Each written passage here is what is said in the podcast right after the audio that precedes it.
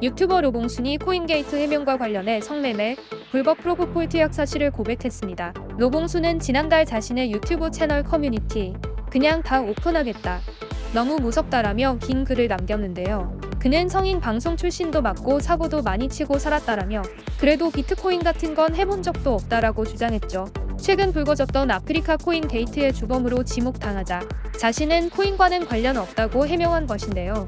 그러면서 로봉순은 안마방 남자 불러서 10만원짜리 성매매 한 적 있다. 개인 아이템으로 사기친 적 있다. 프로포폴 맞아봤다 등 충격적인 고백을 했습니다. 또한 추가 글을 통해 가정사에 대해서도 털어놓기도 했죠. 그는 제가 보육원 출신은 맞지만 가정사 때문에 호적상 혼자 기재되어 있다. 그렇지만 혼자가 아니다.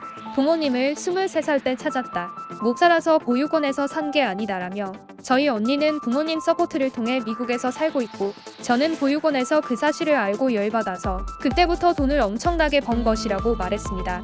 노봉순의 충격적인 고백에 네티즌들은 읽을수록 더 큰 게 나오네. 첩첩산중 역시는 역시다 등 충격적이라는 반응들을 보이고 있습니다.